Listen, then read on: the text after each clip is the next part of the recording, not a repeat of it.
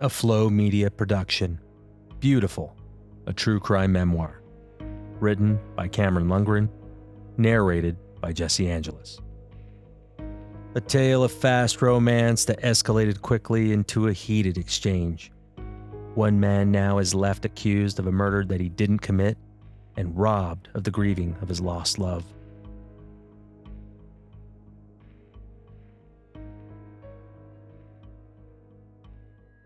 Where's your room? Maybe we should talk. All I could manage was a nod in agreement, suddenly feeling a bit embarrassed. My room wasn't far off, just near the elevators. I managed a brief synopsis of what had happened, only telling her my girlfriend committed suicide. She was sympathetic and kept rubbing my back, but she got quiet when we approached my room door. Sniffling, I pulled out my room key and placed it up against the handle, and the lock went green. As I began to open the door, she gently pushed in front of me to enter first. When I closed the door behind me, she turned around to face me. I noticed her face had become ashen and her eyes had grown wide, like she had literally seen a ghost. Cameron? I can't be here. I have to go. She started to move toward the door, and I stood there speechless, dried tears staining my cheeks. She placed her hand on the doorknob and then paused, exhaled deeply, and turned to me. Did your girlfriend have dark hair? Tears again swelling in my eyes. Yes. I choked out. She was silent for another moment longer, then finally spoke. Cameron, I've enjoyed my time with you, but I have to leave. I must tell you, I can see spirits. She paused. I see this woman sitting on the bed and, well, she's crying. And she wants me to tell you she's sorry. She wants you to be happy. She wants you to be her happy Cameron, and she loves you. I gaped at her, then looked towards the empty bed, not entirely sure what was happening, but a small shiver worked its way through my body. She opened the door, then turned to look at me once more. I expect her spirit to be with you for a long time. She's attached to you, Cameron, at least until you're well. Take care of yourself, handsome. The door closed behind her. I stayed put, blinking a few times, then nervously moving my head to scan the room. All I wanted to do was see Shayna's face, but there was nothing. Desperately, I called out to the room Shayna, I, I need you to show me you're here. I needed to see some small piece of evidence she was with me. Nothing. Out of desperation, I picked up my phone and typed out a new message to Shayna Cameron, baby, are you here? Nothing. I sat down on the bed and stared at the spot where the woman had looked, where she said she saw Shayna crying. Tears continued rolling down my cheeks, and I closed my eyes and quietly said, It's okay, beautiful. I'll be okay. Though those words did little to comfort me, in fact, they made me weep harder. It gives me comfort to know you're still with me, and I would give anything in this world to hold you again, to feel your touch, to kiss your lips, to kiss your forehead while you lay on my chest, just one more time, and tell you everything will be okay. And it will, Shayna, it will. I love you. I grabbed the bottle of fireball I had picked up in the lobby on the way up and chugged as much as I could pass down my throat.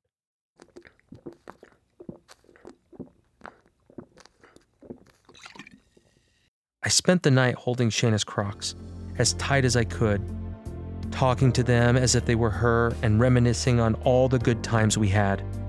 Something about that woman had said felt so real. I knew she was talking to Shayna's spirit, which meant she was still here with me and her crocs.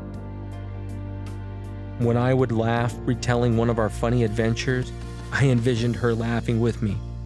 When I would cry, I would envision her crying with me. I fell asleep pretending she was lying on my chest. My plan had been to fly out of Vegas to New Orleans and then maybe New York. I wanted to busy my mind with sightseeing, but after last night, I didn't feel safe with myself. So I packed my stuff into the car and headed back home. The trip had finished before it started. On my drive home, I decided to call my payroll employer. After I hadn't shown up to work for the three weeks I was kept in jail, I hadn't even bothered to tell them I was out. The investigation hadn't seemed to be making any stride in the two weeks since I was released, and virtually the entire state of Utah was gung ho to believe I was guilty. So I thought, hey, this job isn't going to matter if they throw my ass back in jail. But it had been nearly a month now since my release, and still no charges had been pressed. It was probably time to see if I still had a job. As the phone rang, a small knot twisted in my stomach. My manager answered, and I blurted out, Tom, listen, I-, I know you guys must be asking yourself what in the hell happened. And honest God, I would never do something like that. So you know, Tom cut me off. Cameron, you're on a recorded line. Be careful what you say. This puts us in a tough position, and you've been our top sales rep for years. I don't know where things stand with the owners, but I'll reach out to you as soon as I know something. A few miles down the road, he called me back on my cell phone. Cameron, you no longer work here. We've recorded it as job abandonment. I'm sorry. I threw my phone on the floor, luckily not damaging it.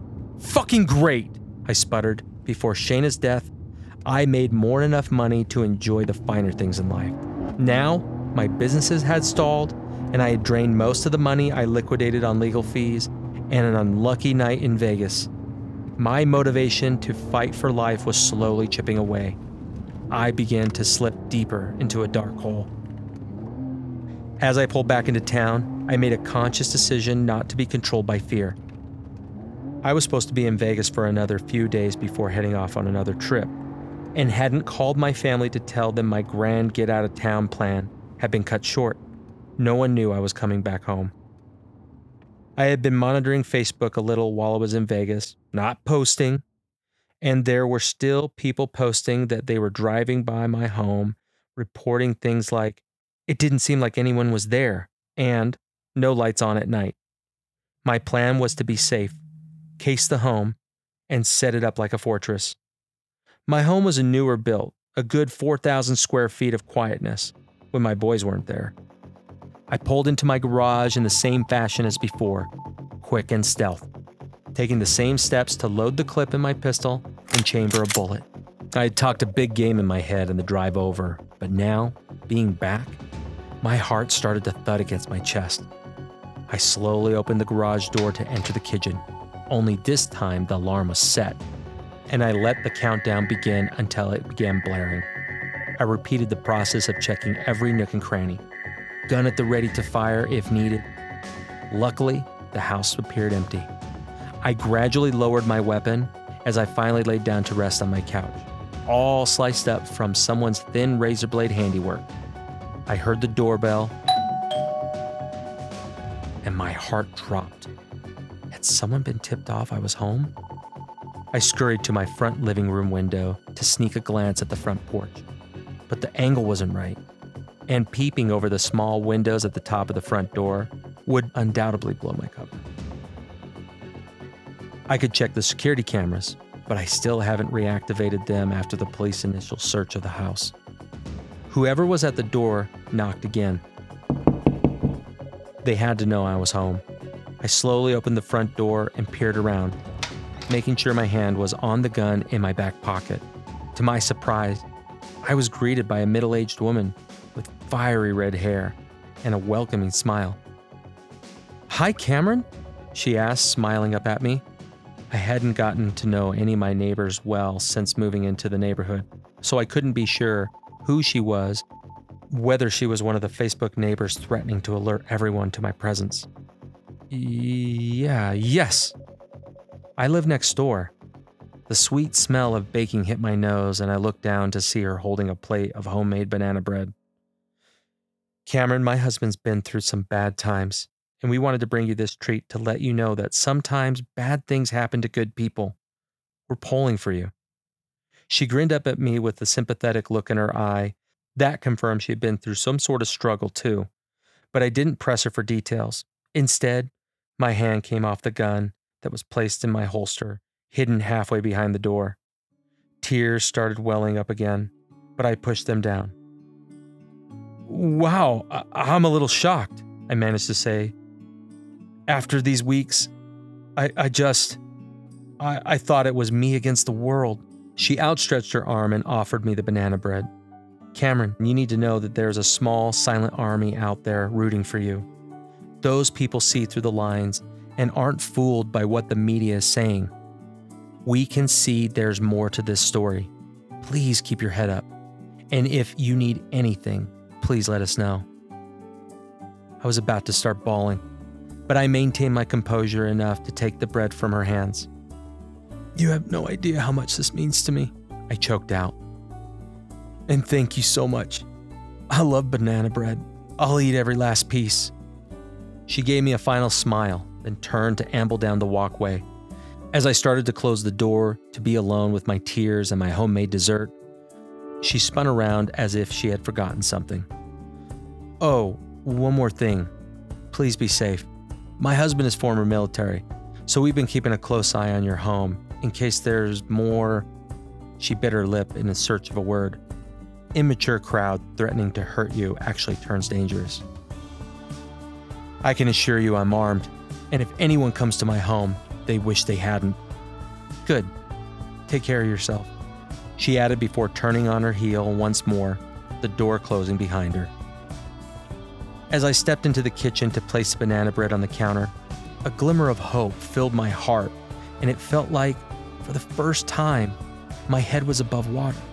My world had been filled with so much hatred and hostility, and this neighbor brought a moment of peace a small moment for me to feel that the entire world didn't want to kill me, and that there were people, strangers, who felt the coverage of Shayna's death and my alleged involvement was suspicious.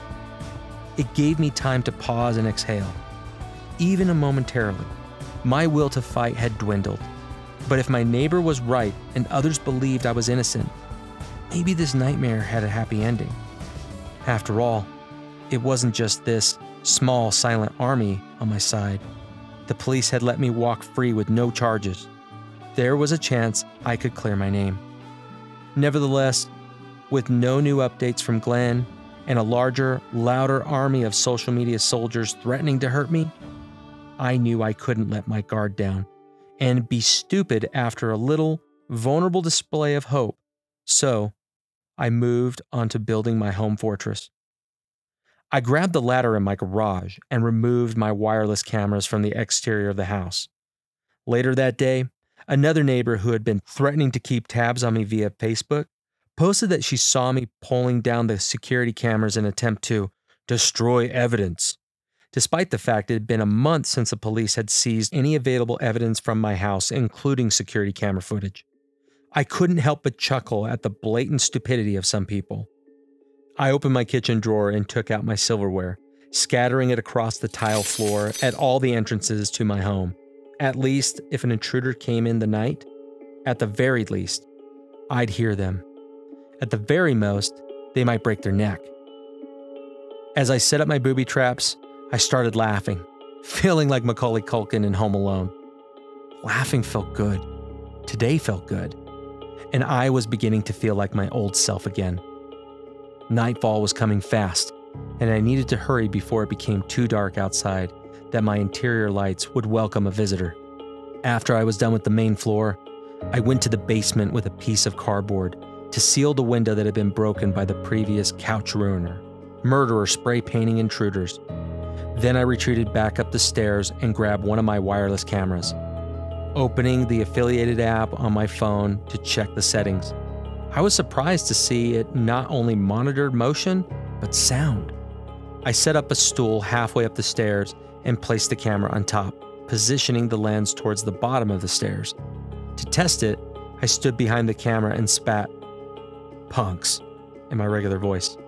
The siren blared so loud I worried the neighbor would hear it, and I laughed while simultaneously letting out a scared, fuck!